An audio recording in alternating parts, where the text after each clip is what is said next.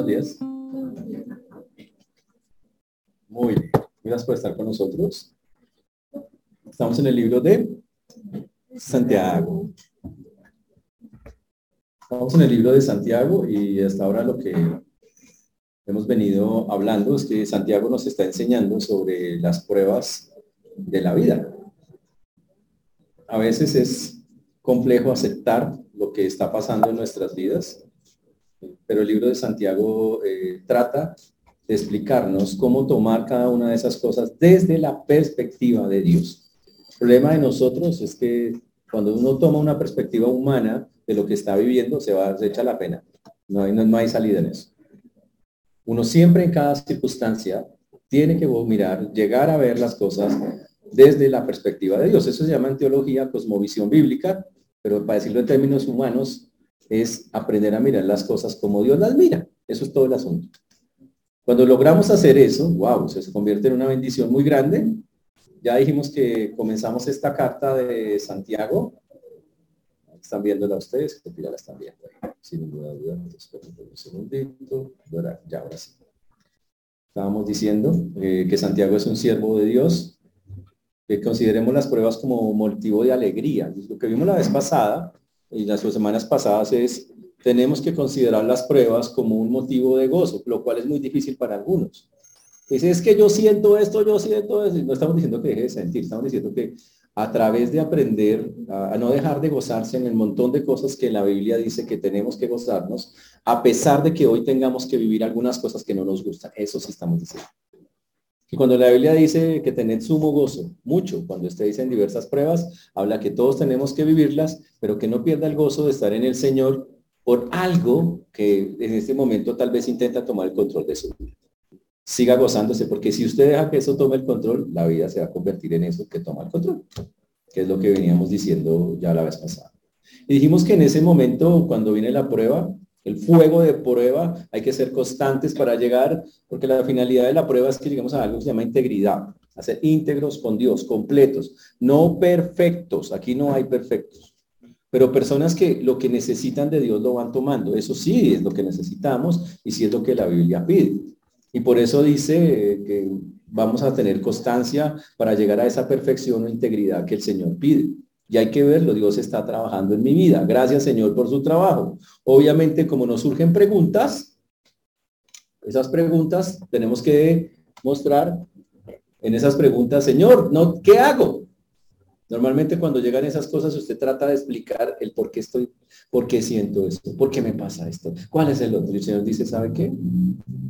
Pida a Dios sabiduría. ¿Le va a explicar todo? No. ¿Le va a tranquilizar su corazón? Sí.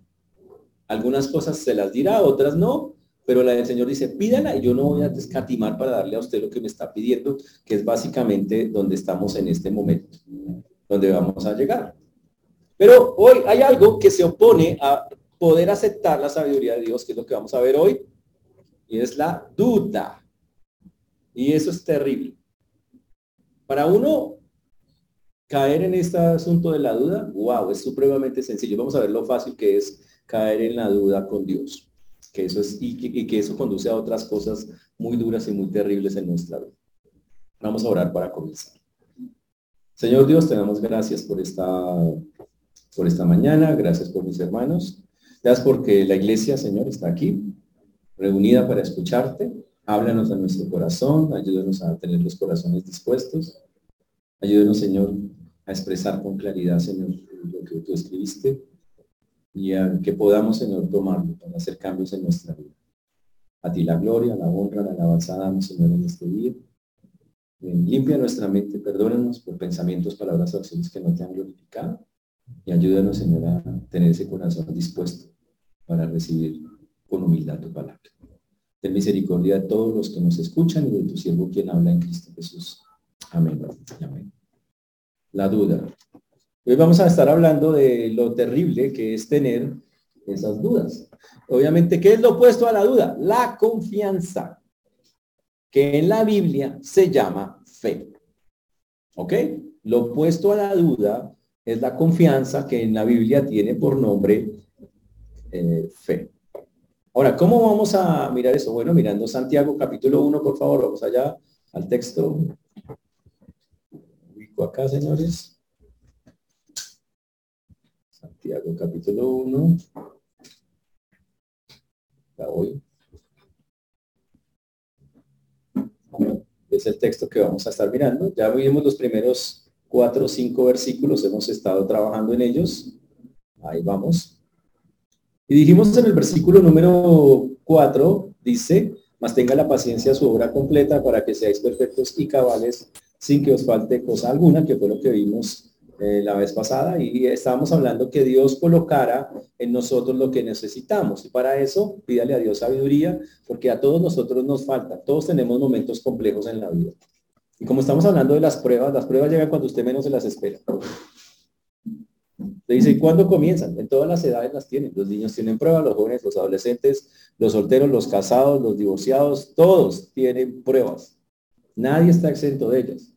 El punto es cómo las tomamos, que básicamente es lo que nos trata de enseñar eh, Santiago. Y como no sabemos, el Señor dice, pídame sabiduría, ¿ok? Que, y Dios no va a ser mezquino para no darnos lo que necesitamos para ese momento específico de la vida.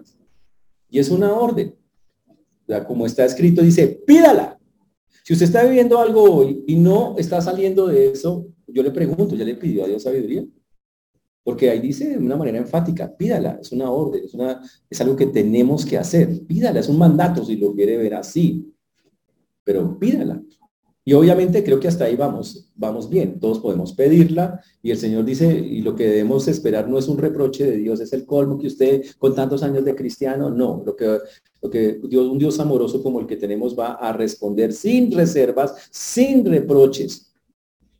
Pero hay una condición para recibirlo, que es la que hoy nos, nos, nos, nos dice acá el texto, versículo 6, pero pida con fe, no dudando nada. Porque el que duda es semejante a la onda del mar que es arrastrada por el viento y echada de una parte a otra. No piense pues quien tal haga que recibirá cosa alguna del Señor. El hombre de doble ánimo es constante en todos sus caminos. La duda viene desde Génesis, o sea, eso es algo que es. Si algo Satanás sabe hacer es sembrar dudas en los corazones, incluso de los creyentes. Si, si uno quiere caer en algo, dude de Dios. Es sencillo, es... La persona le dice, Dios no lo puede ayudar a usted en esto. Dice, tengo este problema y, Satanás le dice, pero Dios no lo puede usted sacar de eso. Mire lo que usted está sintiendo. Y como vimos tan emocionales, usted no puede salir de eso, imagínense. Y de pronto, uno sin darnos cuenta, eso nos controla. Y creemos que no hay salida. Y en ese momento, cuando llegamos a ese punto donde creemos que Dios no puede hacer algo, ya estamos dudando de Dios. Eso es algo tremendo. Ahora, estamos hablando con los jóvenes adultos, un tema súper interesante. ¿Cuántos están aquí en jóvenes adultos? Lástima, ustedes están en jóvenes. Bueno, siento que ustedes aquí, algunos no, ya no están en jóvenes adultos. Pero estamos hablando del eterno peso de gloria. Estamos hablando de que cuando una persona es llamada por Dios, es llamada a la salvación, cuando una persona se mete con Dios, recibe a Cristo, debe aprender lo que sigue en su vida es, ¿qué sigue para mí? Preguntarle a Dios, Señor, ¿qué quieres que yo Pero obviamente inmediatamente viene la oposición. Vienen problemas, cosas, pruebas. Y la vida cristiana se convierte para algunos en una carga. Pero estábamos hablando que Dios en su infinita misericordia dice que Él coloca sobre nosotros un eterno peso de gloria. Y no piensa que el peso es malo, no.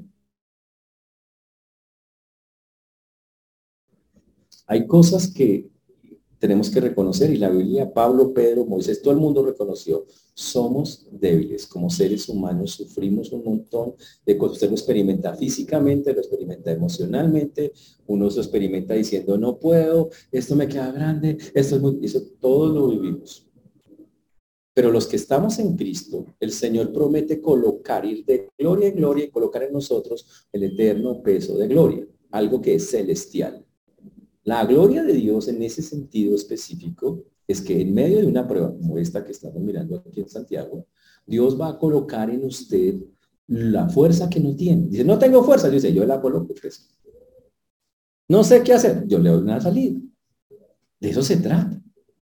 Pero cuando yo en mi mente humana, carnal, decido, no hay salida, me cierro a la solución que Dios me da. El pecado se llama incredulidad. Señores, Dios ha sacado adelante a miles de millones, bueno, a millones de personas a lo largo de la historia. Sin ninguna teoría humana, hasta el sol La evidencia de eso es que las ciencias humanas solo se desarrollan a partir de 1910 en adelante. Antes de eso, las personas jamás necesitaron de teorías humanas para solucionar sus conflictos, sus pruebas, sus cosas. Jamás las necesitaron. ¿Por qué? Porque Dios, su palabra, las herramientas que él daba, el peso eterno de gloria eran suficientes. Ahora el asunto es, tengo que asimilarlos. ¿Cómo lo asimilo? Creyéndole. Cuando el texto aquí en, Santiago nos, nos insta o nos lleva a, la palabra, a lo que se llama dudar, él pide, yo, el Señor dice, tengo disponible para ustedes lo que necesitan para este momento específico de su vida. Dentro de dos años no lo necesitarán, no importa. Será otra, otro reto. A ese día te daré lo que necesitas para ese momento. Pero ¿qué es? Él dice, necesito que tengas algo que se llama fe. Wow. Mm.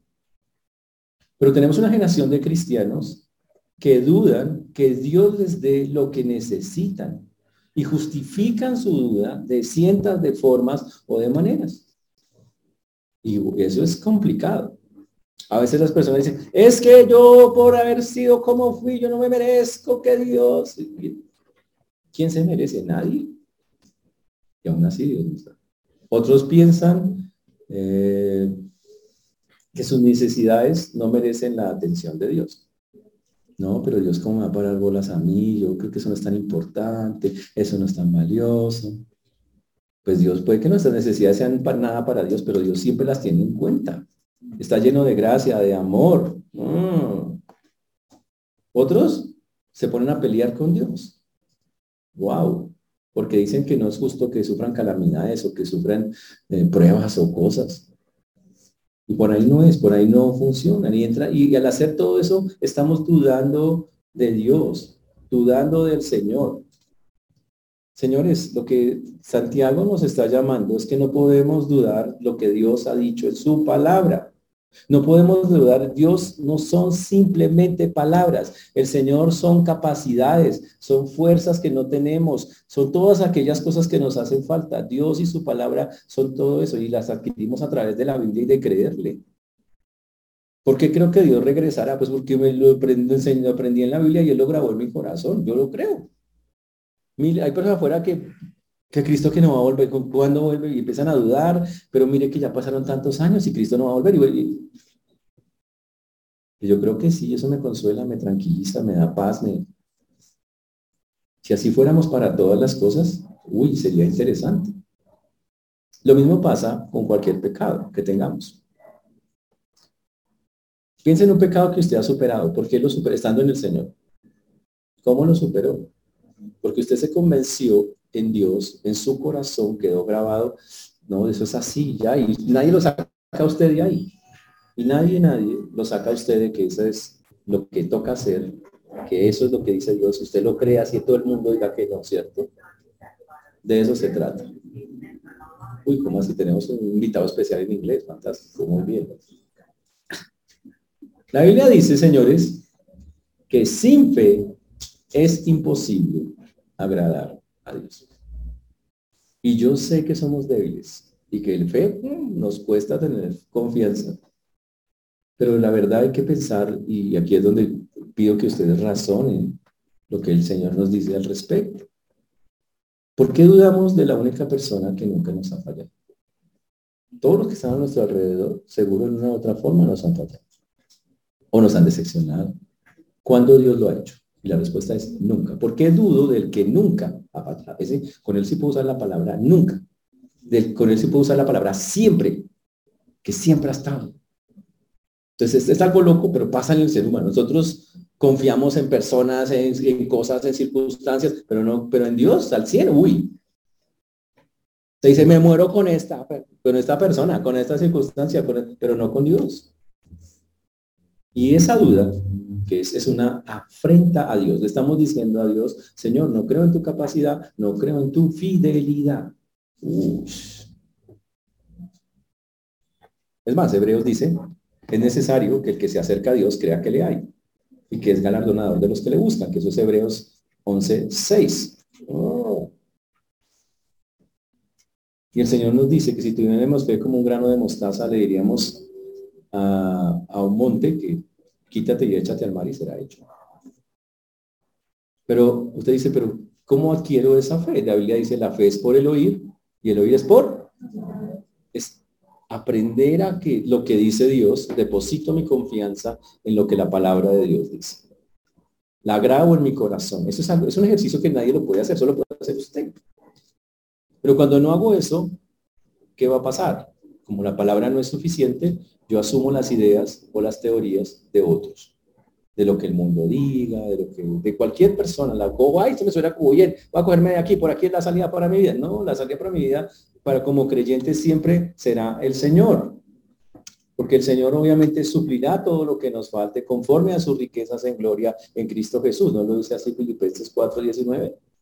Así lo dice. Ahora, no podemos evitar tener dudas, vamos a ser atacados. Primero porque tenemos naturaleza, hay esa naturaleza pecaminosa, esos hábitos pecaminosos que todavía se quedan por ahí volando, esa manera de pensar equivocada, trata otra vez como de... Y cuando la duda llega, ¿qué sigue para una persona que duda? Pues que empiezo a desesperarme, porque si dudo, digo, si Dios no tiene la salida, ¿por dónde cojo? Y empiezo a mirar las opciones humanas pero me empiezo a angustiar porque veo que esas opciones humanas tampoco pueden como que llenar lo que necesito. O peor aún, empiezo a confiar que las soluciones humanas sí llenan lo que Dios no llena. ¡Wow! Y si Dios, muchachos, si Dios no llena nuestras cosas, ¿quién lo llena? Yo pregunto. Y no es que Dios no lo pueda hacer, yo les pido que aprendamos a tener esa confianza en el Señor. Ese es el punto. Porque el que duda, dice la Biblia en el Santiago, es semejante a la onda del mar que es arrastrada por el viento y echada de una parte a otra. Mm. Si yo entro con duda a Dios para ayudarme, yo creo que hay que entrar con honestidad. Dígale la verdad, Señor, soy débil. Eso es verdad. Todos los hombres de la Biblia lo dicen. Señor, no tengo fuerza. Eso es verdad. Señor, no tengo ánimos, eso es verdad. Señor, estoy echado a la pena. En las pruebas pasan esas cosas. O peores, ya me amarqué. Señor, ya me amargué. O más aún todavía, ya me deprimí, ya llegué hasta el fondo, ya. Señor, no, esto es terrible. Dígale eso, Dios sabe que está viviendo eso. ¿Y qué le va a decir? Señora, esto es mi realidad, pero sé que tú eres Dios. Ayúdame. Y créale, ¿qué va a pasar? Entonces Dios le va a ayudar, eso es lo que Él dice, pero tengo que creerle, confiar, agarrarme de sus cosas, eso es lo que está allí. Porque si no vamos a ser como las olas del mar que nuestros pensamientos van a jugarnos, voy para allí, hoy pienso por acá, Dios tan lindo y mañana oh, Dios no es tan lindo, mejor me voy por allí. Y después vuelvo y recapacito, Dios tú eres lindo, y yo no, yo y empiezo a y grave porque mi corazón es, un, una cosa de emociones que suben y bajan. Eso no es bueno y es feo con eso. Por eso la advertencia en la Biblia que dice que no seamos niños fluctuantes llevados por doquiera de todo viento de doctrina por estratagema de hombres que para engañar emplean con astucia las artimañas del error. Señores, podemos caer en montones de errores tratando de encontrar una salida en algo que no es Dios. Y por eso la advertencia, cuidado, tengan cuidado con eso. Ahora, ¿cuál es el problema? Ahí no hay respuesta. Si yo voy con Dios creyendo que él no me va a dar lo que, lo que, lo que necesito, pues qué respuesta voy a no, no espero que recibirá cosa alguna del Señor. Y yo sé que es fuerte. ¿Hasta cuando ¿Se acuerdan en el libro de Reyes? Lo mismo con Josué y con Reyes. En los dos, Josué le dijo que escogieran a quien iban a servir. Porque el pueblo decía, me voy por este lado, no, me voy por el otro. En el libro de Reyes también ocurrió lo, exactamente lo mismo. Eso es en Primera de Reyes 18:21. Es un texto muy interesante. Primera de Reyes 18:21. Que dice, ¿hasta cuándo claudicaréis vosotros entre dos pensamientos? Si Jehová es Dios, Seguidle. Ya. Y si Baal, pues vaya con Baal, hágale. Pero decídanse. Señores, lo que estoy diciendo, lo que dice la palabra es, tenemos que morirnos con el Señor. Yo me muero con Él. Es verdad. A pesar de mis tremendas y gigantes dudas, que Él conoce, porque todas se las digo, Señor, esto me cuesta, esto no me gusta, esto tal cosa, pero ¿sabes qué? De todas maneras, yo voy a morir contigo. Y así es que tiene que ser. ¿Por qué? Porque simple y llanamente eres Dios, porque le creo, y obvio, todavía hay cosas donde tengo que pelear y lucharlas, pero, pero al final, wow, tengo que tomar una línea. El peligro de tomar líneas equivocadas es que obviamente nos llevan a más dolor y más tristeza. Por eso tenemos que aprender, cerrarnos a la confianza plena en el Señor. Por eso el Señor pedía, tome una posición, incluso en Apocalipsis cuando uno mira, el Señor le, habla a la iglesia de la Odisea, le dice, eh, en Apocalipsis 3:16, no tienen que ir, yo les cuento, dice, por, por cuanto eres tibio y no frío ni caliente, te vomitaré de mi, mi boca. Defínanse como qué lado están. Váyanse con el Señor. Oigan, no, ¿sabe qué, Señor? No, no, no estoy contigo.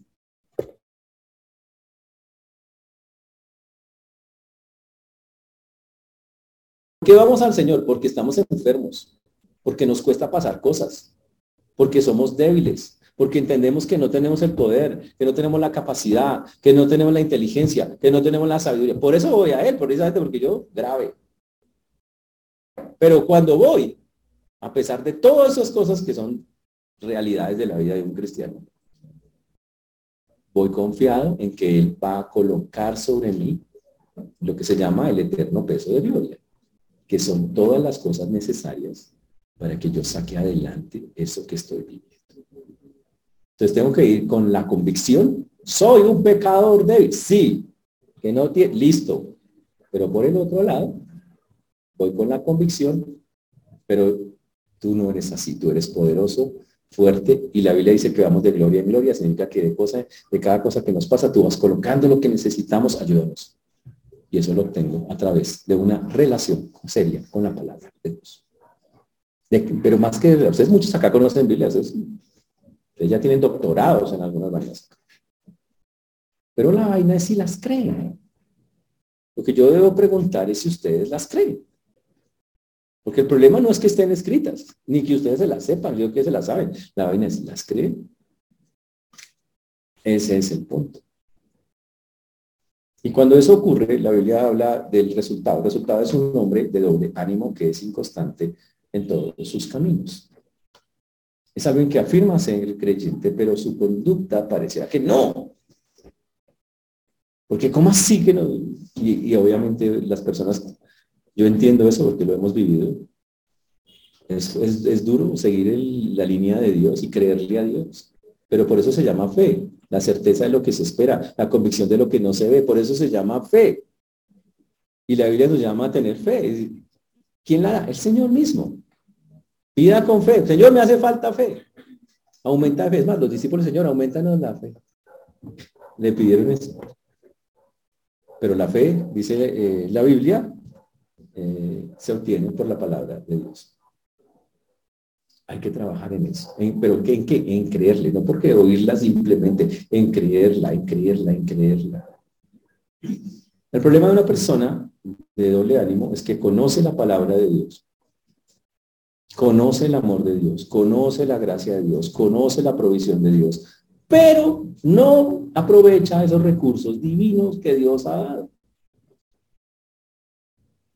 Yo le pregunto, ¿le ha buscado usted a Dios esos recursos en esos momentos complejos de su vida? Búsquelos. Él dice, él está dispuesto y dice, yo los voy a soltar, muchachos. Y se los suelta. Él es Dios. Él es Dios. No podemos servir a dos señores, eso está súper claro en la Biblia. Mateo 6:24 hace la aclaración, ninguno puede servir a dos señores porque va a obedecer al uno, amar al otro, estimar al uno y menospreciar al otro, no puede servir a Dios y a las riquezas, uno no puede estar con dos libros, porque eso nos va a llevar a una cantidad de errores. Es muy duro.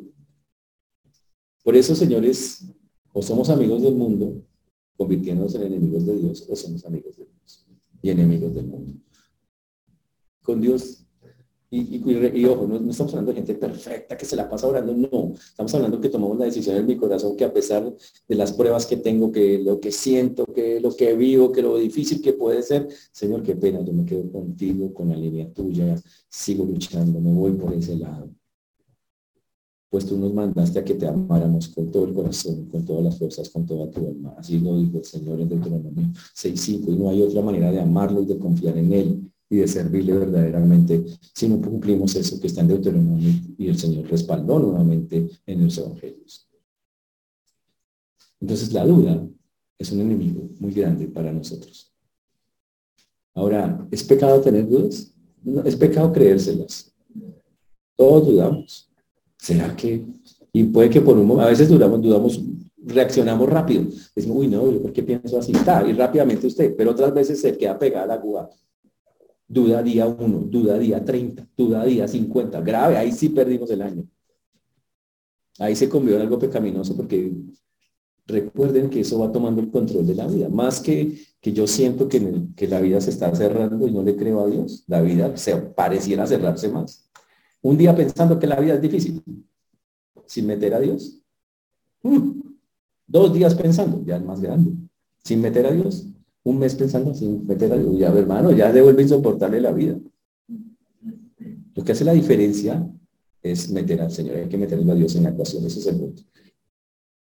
Y yo los animo a que metamos a Dios en la ecuación. Y, y, lo, y lo metemos a través de la fe, de creerle. Yo lo repito, ustedes ya lo saben. Ustedes saben suficiente Biblia. El problema, igual que yo, es que hay algunas cosas que todavía no, no le creemos animo que le ese punto. Y así pues, Santiago básicamente nos está hablando de lo mismo, creámosle al Señor, tengamos fe. Y no habla de que, uy, qué fe tan impresionante, porque imagínense, si tuviéramos fe un grano de mostaza, un monte se echa al mar. O sea que es una más chiquita todavía, porque nadie tiene esa, esa fe así de grande, que la del grano de mostaza. O sea que con muy poquito. Convenzámonos, avancemos. De eso se trata. De la verdad, de eso se trata. Ahora, ese sería el primer punto. El segundo punto de Santiago está allí en el versículo 9. Eh, el hermano que es de humilde condición gloriece en su exaltación, pero el que es rico en su humillación, porque él pasará como la flor de la hierba, porque cuando sale el sol con calor abrasador, la hierba se seca, su flor se cae y perece su hermosura, su hermosa apariencia. Así también se marchitará el rico en todas sus empresas. Hmm. Santiago ahora habla de dos clases de personas, el hermano que tiene una humilde condición, o sea, el pobre. Y después va a hablar del rico. Ya habla de los dos y va a entrar a un punto de comparación. Pero volvemos al punto. Está hablando que tanto el rico como el pobre van a tener diferentes clases de pruebas. Pero al final hay solo resultado, que es el que Dios busca en medio de las circunstancias. Para eso, tanto el rico como el pobre tienen que buscar la perspectiva de Dios. El secreto de, que la mente no se le contamine a uno, señores, y hay que trabajar en eso, es que usted siempre le pide a Dios, ¿qué piensas tú de lo de esto? Que, Señor, tal cosa, que pregúntele, ¿qué piensas tú? Señor? ¿Qué es lo que tú piensas? Muchas veces usted escucha lo que piensa el internet, lo que piensa el vecino, el abuelito, el, mundo, pero nunca le, pero le pregunta, ¿y qué piensas tú? Al final la única posición que vale es qué piensa él. Y a veces esa es la que nunca busco. O la última que busco. O a veces la busco y la escucho y digo, mm, no me convenciste, Dios. tus argumentos no son suficientemente poderosos para, entonces no, yo creo que no sigo esa línea. Wow, ahí sí que grave. Entonces, ese es el problema. Comienza con la persona de humilde condición, el pobre.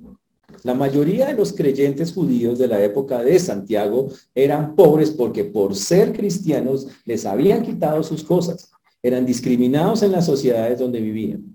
Cristiano, aquí no hay trabajo para usted grave.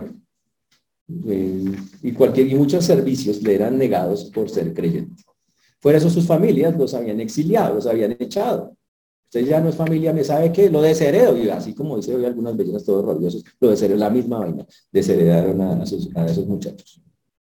Y por lo tanto, dependían muchísimo de vivir en comunidades y de sostenerse unos con otros. Y obviamente eran personas de humilde condición, o sea, pobres, pero pobres, pero con sentimiento. Pero el texto dice que el hermano de humilde condición, ¿cuál es la perspectiva bíblica? Dice, gloriese en su exaltación. Uy, ¿cómo? Interesante. La palabra gloriarse ahí, eh, en su exaltación, es eh, jactarse en su exaltación. Uy. ¿Y en qué se puede jactar un pobre? Usted dice, pero ¿cómo así? Si la está pasando mal, ¿en qué, qué puede como decir qué chévere? ¿En cómo se va a sentir bien en algo? Y lo mismo que hablamos al principio de los primeros versículos de Santiago. Dios para las personas humildes tiene una incontables bendiciones.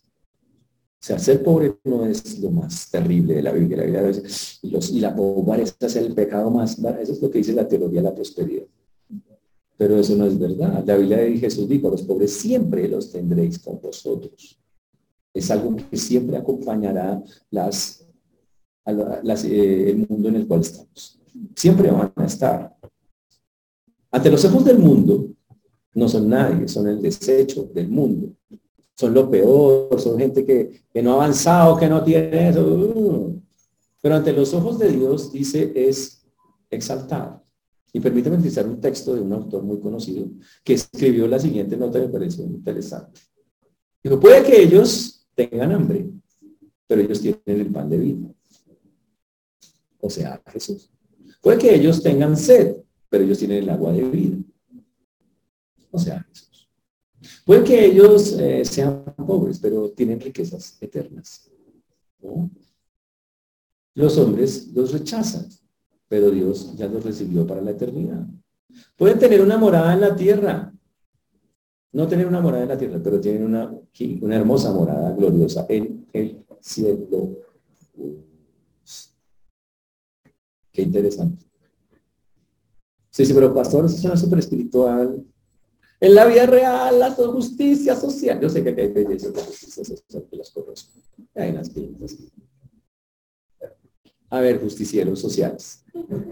Sí, porque hoy hablo a ese pueblo de justicia social. Sí, porque los conozco, Moscú. Señores, ¿qué régimen garantiza justicia? Ninguno. Ninguna sociedad. Se dice, pero pastor, yo estuve en Suiza qué país tan desarrollado. ¿Usted sabe cómo adquirió su riqueza suiza? Mejor ni hablemos de eso porque se choca, se rayan ustedes con los suizos. ¿A costa de quién? ¿Sabe por qué ya no hacen nada? Porque viven tan idealmente sin Dios.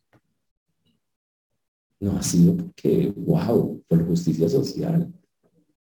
Ni lo obtuvieron aquí, ay, qué bendición, eso cómo colaboramos con otros. Y, pensando en los demás, fue precisamente porque no pensaron en nadie, sino solo en ellos mismos. Y fue a partir de guerras, de saqueos, de un montón de, aquí la, la historia, muy interesante. Los sistemas que parecen más bonitos, que hoy descansan sobre supuestos justos, sobre eh, contratos justos, no tienen nada que ver con justicia social son el trabajo de cientos de años de cosas que no fueron muy bíblicas y que hoy hacen que disfruten la costa de muchos otros. Esa es la famosa justicia. Bíblicamente, a lo largo de la historia no había ningún régimen justo. Y el único reino justo que habrá es cuando Cristo regrese. Y aún así, en el milenio, aún con el reino justo de Cristo, la gente rebotará. Dice que cuando he soltado Satanás, la gente le pegó una rebotada impresionante. el problema de la justicia social no son los gobiernos, son los corazones de los hombres que tienen una cosa que se llama naturaleza pecaminosa y rebeldía y que nunca están satisfechos con la y nos pasa, también nos sentimos satisfechos. Nada nos satisface, es la misma. Pero bueno, no estamos hablando, eso es política bíblica, ¿no? Hago la aclaración, eso es Biblia. Hablando ahí la, solo para entender el asunto. El creyente, y es aquí donde viene la parte interesante, algunos creyentes Dios permite que pasen por escasez económica. Hay algunos, algunos nacieron así, otros tenían y perdieron y se convirtieron en personas que no, que no eh, tienen mucho. Pero en cualquier caso, Dios utiliza el hecho de estar escaso en recursos para perfeccionar en todos los aspectos al creyente. Y los perfecciona sobre todo a nivel espiritual. Y eso es mucho más valioso que lo que hayan perdido, deseado o con lo o, perdido o deseado. Es mucho más valioso. Pero a veces, obviamente, no lo vemos así o no lo entendemos de esa manera. Y obviamente, aunque ahorita haya escasez temporal, va a haber un futuro donde no va a faltarnos absolutamente nada. Por eso, nuestra, vuelvo y repito, siempre con las cosas que nos pasan hay dos formas de tomarlas, o una perspectiva bíblica o una perspectiva humana. Desde la perspectiva humana, rechazamos rotundamente que la pobreza, por eso pega tanto la teología de la prosperidad, porque promete algo que la Biblia no dice promete que todos van a ser, todo que esté en el Señor, yo lo voy a bendecir porque somos hijos del Rey de Reyes y Señor de Señores, porque Dios nos puso por cabeza y no por cola, porque bueno, todas esas historias que están en esas cosas. Pero eso es lo que dice la Biblia. Dios va a permitir a cada persona, a cada familia, que viva ciertas cosas conforme lo que necesite.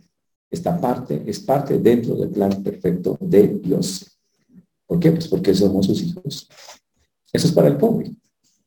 Ahora, después dice primero habla de humilde condición, pero dice, pero el que es rico, dice, en su humillación. Mm, interesante. Si una persona tiene riquezas materiales, muchas bendiciones, debe gozarse cuando llegan las pruebas. ¿Por qué? Ahora le habla al rico, dice, porque cuando lleguen las pruebas, usted se va a dar cuenta de lo, de lo transitorio que son las cosas materiales. Se va a dar cuenta que todo eso que tiene, de verdad no tiene valor. Por eso no es un asunto de ser pobre o rico, es de la actitud que tengo hacia esa condición. Y no quiere decir que el pobre siempre va a ser pobre, ¿ok? Una persona dice, bueno, voy a trabajar, a ser listo. Y puede obviamente mejorar. Y depende mucho de las condiciones de su país y de las cosas donde vive, hay un montón de vainas. Pero ahí el asunto es, mi actitud no puede cambiar con Dios. Ahora, si soy rico y me llegan un, montón de pruebas, la Biblia dice, gócese cuando lleguen, porque le van a enseñar que todo lo que usted tiene no vale nada, que lo que tiene es como la flor de la hierba y esa flor pasa. Así de sencillo. Que toda la gloria del hombre es como la flor de la hierba. La hierba se seca y la flor se cae. Significa es algo momentáneo, pasajero, no tiene mayor trascendencia y por eso puede usted tomar la vida diciendo, sea que haya dinero o no haya dinero, listo. Y la persona que, que tiene medios o que tiene riqueza, si lo sabe hacer bien, sabe que la riqueza misma no es, no es lo principal, no es una persona centrada en esas cosas. Por eso dice el texto acá, cuando sale el sol, con el calor abrasador, eh, la hierba se seca, su flor se cae y perece su hermosa apariencia. Dice, eso se, eso se quita, eso se va. Eso es solo una, apariencia por, mostrada a través de las flores y la hierba que estaba en Israel, ¿no? ¿Cómo son las flores en Israel? ¿Qué pasa? Pues florecen en febrero y se marchitan antes de mayo. No dura nada. algo que se tiene y después ya no se tiene. Entonces, la pérdida de cosas para el rico tiene el propósito de perfeccionarlo espiritualmente y en ese punto, los ricos y los pobres son exactamente iguales. Dios usa la pobreza y la condición de pobreza para perfeccionarlo espiritualmente, para agregarle confianza en Dios y, y al rico exactamente cuando pasa pruebas y cosas, usa esas cosas para pobres y ricos son iguales. Las pruebas ah, producen el mismo resultado, sea que sea una persona pobre o una rica el mundo piensa diferente, dice, ay, los ricos que van a pasarla mal mientras uno tenga plata y cosas, sí la van a pasar mal. Si es un creyente, claro que la va a pasar mal y va a estar sintiendo cosas, lo mismo que siente el otro. Y en ese sentido los dos van a recibir lo mismo. Dios va a alimentarlos espiritualmente y va a colocar en ellos lo que es necesario para su crecimiento espiritual. Dicho de otra manera, y ahí es donde aparece la fe, porque el texto está hablando de la fe. La fe en Cristo suple las necesidades tanto del rico como del pobre. Entonces, si un pobre está pasando por un momento complicado, deposite su confianza en Dios y Dios algo hará. No estamos hablando que le da paz a carro y beca, está hablando de que lo va, a tranquilizar su alma, le va a dar paz, le va a decir, listo, Dios, tienes un plan perfecto con esto. Ese es el asunto. Pero si le llega a pasar a un rico, también él va a entender, Dios, tú tienes un plan con esto, algo me hace falta, tal vez estoy pegado de estas cosas, ya sé que no vale. Y él aprende también la lección, los dos son perfeccionados. Ahora, estamos hablando hoy mucho de perspectiva bíblica con respecto a perspectiva humana. A veces el creyente, y pasa en la Biblia, se toca porque ve a un malo, bueno, a una persona que tiene dinero, y dice, pues, pero ese no es tan creyente como yo. Yo, yo vengo más a la iglesia, yo oro más, yo como que, y siente un pecado que se llama envidia. Ahora, ¿cuál debe ser la actitud o perspectiva de Dios? ¿Qué debemos hacer cuando veamos a un rico? Pedirle plata, no, hermana, eso no, eso no se hace. No, ¿sabe qué? Si es creyente, decirle, hermano, pues Señor te siga bendiciendo y es, debe ser de corazón, ¿no? Pido al Señor sabiduría para que administre bien eso. Porque por alguna buena razón Dios te está dando eso. Qué bendición. Señor te siga dando y tú pudieras seguir mostrando el amor del Señor en tu vida con, con cómo manejas eso y hay que orar por él. Ahora, si está manejando mal las cosas, no es para decir que usted, todos esos privilegios que tiene y usted toda esa cara, no, no es la manera. Dígale, Señor, ayúdame, porque no está haciendo bien las cosas. Porque a veces desde la perspectiva humana se llama como que, uy, no, pero es que esa gente hay que sentirle envidia. No. Al Señor bendícelo más. Ese es un cristiano. Porque por alguna razón Dios ha querido bendecirlo. Y eso está en la potestad de Dios. Eso es Dios. Y ese sí debería ser nuestra perspectiva cuando vemos a un rico. ¿Ok? Cuando está allí en eso. Ahora, cuando, ahora con relación a un pobre. Señor, ayúdalo. Lo mismo, oramos, Señor, ayúdalo.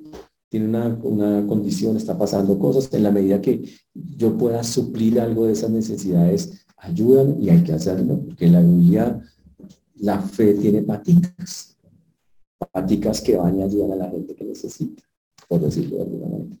¿Ok? Ese es el punto.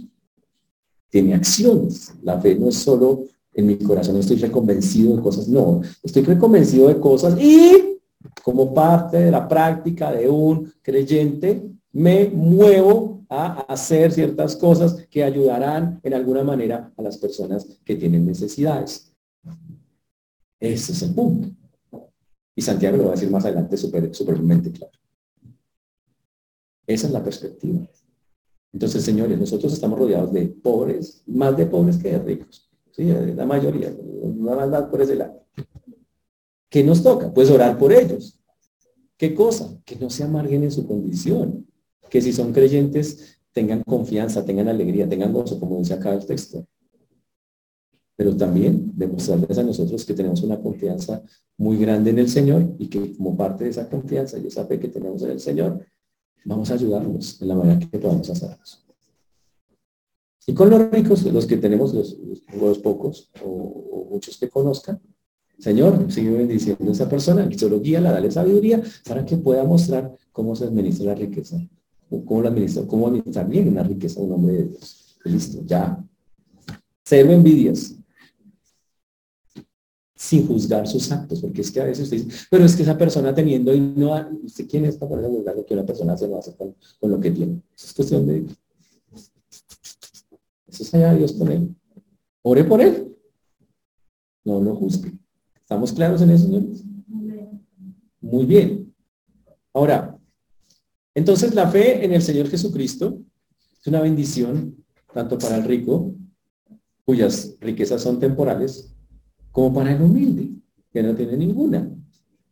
Las dos son fantásticas porque una me ayuda, Señor, tú estás conmigo a pesar de esto y me hace vivir una actitud de gozo en medio de una, prueba como esta. Y al rico le hace entender una realidad de que lo que tiene simplemente es temporal. Y los dos, wow, han aprendido la lección en esa manera. Entonces, el hermano rico olvida todas sus riquezas terrenales. Ese es el punto, decir, esto es terrenal, o sea, lo entiende y ahí sí que un rico puede decir, esto, es que hay muchos que dicen, es que esto es de Dios. El que es rico de verdad, dice, sí, eso es de Dios y lo tiene súper claro. Y sabe que si un día toca soltar de eso, no se va a pegar de eso. Ese es más o menos el asunto. La tiene clara en esas cosas. Ahora, todos perdemos cosas. Todos. Perdemos personas, perdemos oportunidades, a veces hasta la confianza. Pero ¿sabe qué? Cuando pasamos por las pruebas, Dios quiere que a través de ellas, y aquí está mostrado en el texto, todos aprendamos a depender de Dios. Y aquí viene la pregunta cruel de esta, de esta ¿Estás dependiendo hoy más de Dios que cuando comenzaste tu vida en el Señor? ¿O estás dependiendo menos? Y ahí es donde nosotros estamos perdiendo. Es increíble que los primeros días en que estamos en el Señor, nuestra confianza en el Señor es tan alta. Es increíble. Llegamos al Señor y usted dice, yo, llegamos con un montón de problemas, decía, no puedo salir de esto. Muchos se sentían que estaban sin salida. ¿Y qué hizo el Señor? Nos sacó. Y experimentó usted una paz y su confianza en Dios fantástica. Pero con el paso de los días, en lugar de mejorar, empeoró. Y su confianza en Dios empezó en caída. Cuando empezó tan chévere, y ahora es que empezó así. Usted dice, y uno dice, ¿qué pasó? Que dejamos de mirar al que estábamos mirando. Dígame una cosa, ¿por qué llegamos a la salvación? Pues porque le creímos lo que nos dijo. Nos hablaron de la palabra, él dijo, él es la salida, y usted dijo, sí, sí, yo lo que y él nos convenció, y los convenció, le dimos el paso. ¿Y a dónde nos tiene ese wow? Camino al cielo, ¿cierto? Entonces, ¿por qué no hacemos esto? ¿Por qué no lo mantenemos? Con el Señor lo más difícil no es llegar, es mantenerse. Es muy difícil en una línea de confianza plena. Eso es, duro para el creyente. Y tenemos que aprender a mantenernos y a entender, oiga, yo tengo que ser una persona más confiada en Dios hoy que ayer. No menos, no, más. Y, y, eso se gana luchándola, creyéndole cada día un poquito más. Señor, hoy te creo más esto, hoy te creo más, hoy te creo más, viendo las cosas como Él las ve hasta que finalmente las, las podamos hacer. Ojo con eso. La riqueza no acerca más a Dios, ni la pobreza lo mantiene más lejos. Por eso el mensaje de hoy va directamente enfocado a que nos acerquemos, como lo dice más adelante Hebreos y Filipenses, que nos acerquemos confiadamente al trono de la gracia para alcanzar misericordia y hallar gracia para el oportuno socorro. El Señor ofrece su gracia, su amor para cualquier circunstancia. Yo quiero retarlos como creyentes a que tomen, tomen la opción de Dios en medio de sus pruebas. A que lleguemos a la madurez, que básicamente es un asunto de madurez, donde aprendamos. Listo, me duele, ya les dije la vez pasada, y si me duele, pues llore. Y puedo llorar con sentimientos, hágale. Y con sentimiento, hágale. No hay ningún problema. Somos humanos y tenemos que, que puede hacerlo. Pero una vez llore un poquito, descanso, diga, Señor, aquí estoy. Que sigue? Vamos con la siguiente, ya con confianza. Y Dios lo hace. Ahora, ¿cuál debe ser el resultado para que, o sea, recuerden que esto es una prueba. Las pruebas significa que tienen un resultado. Un resultado bueno en el cual usted pasó o un resultado malo en el cual usted perdió. ¿Cómo sé que pasé la prueba? Ah, por su actitud después porque ya logró entender. Ojo, y no, cuando digo entender no quiere decir que comprendió todo lo de la prueba, pero entendió que Dios es suficiente, que es soberano, que a pesar de lo que pase, Él manda y Él si lo está diciendo es porque puede ser así y le creo y porque deposito mi confianza en Él.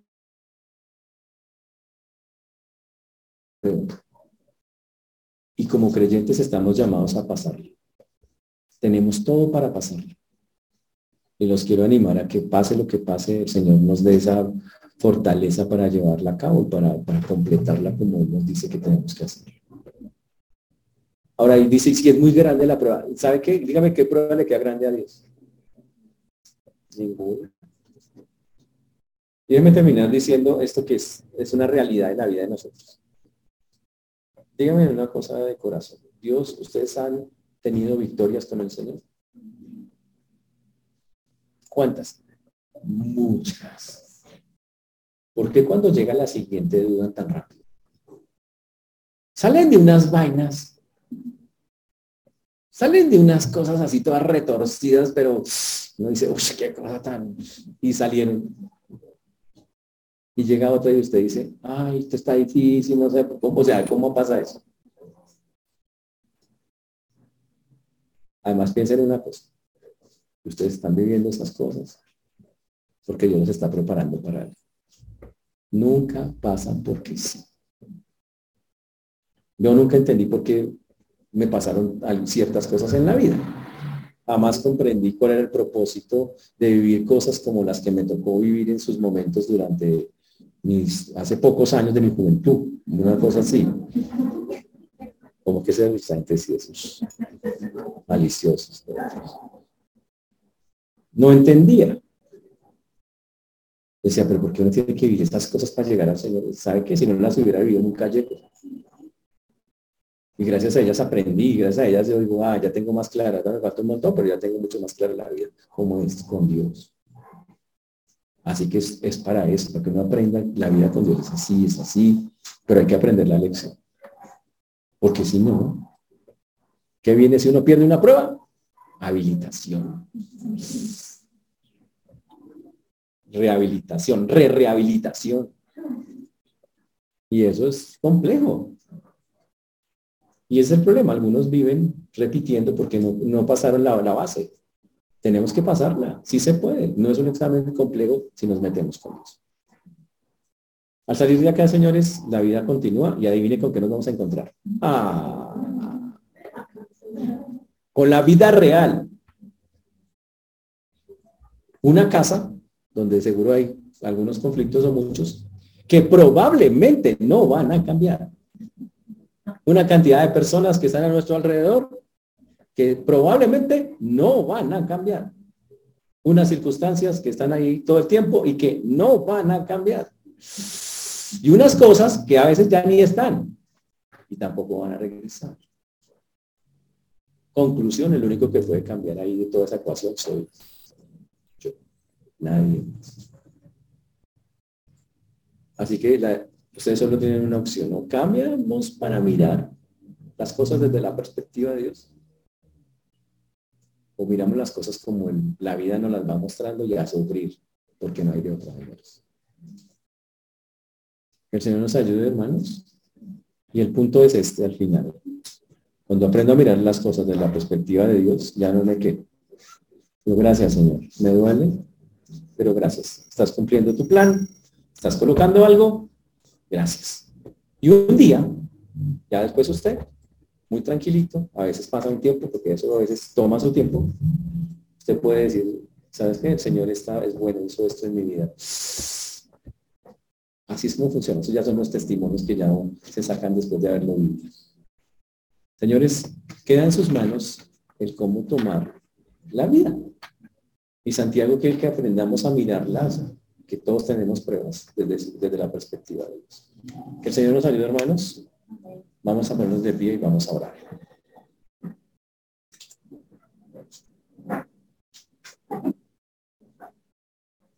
Señor Dios, te damos gracias por esta mañana, por este tiempo. Te agradecemos porque hasta aquí nos has traído y has sido uno con nosotros. Solo tú tienes palabras de vida eterna, Señor.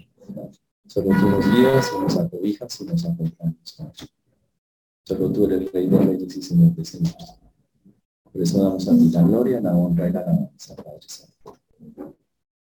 Gracias, Señor, por cada cosa que hemos vivido. Perdónanos porque a veces la opción ha sido quejarnos.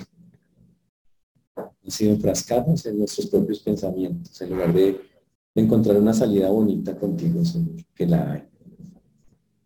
Señor, ayúdanos a cambiar porque el asunto es que lo único que puede hacerlo eres tú. Ayúdanos a entender que en medio del mundo con el que estamos Los que debemos hacer ese cambio somos nosotros. Ayúdanos a ver las cosas como tú las ves, ya que esa sea la posición que vale en nuestra mente y nuestro corazón para glorificarte. Por eso hoy quedamos en tus preciosas manos una vez más y pedimos 我上次也是在那个地方的。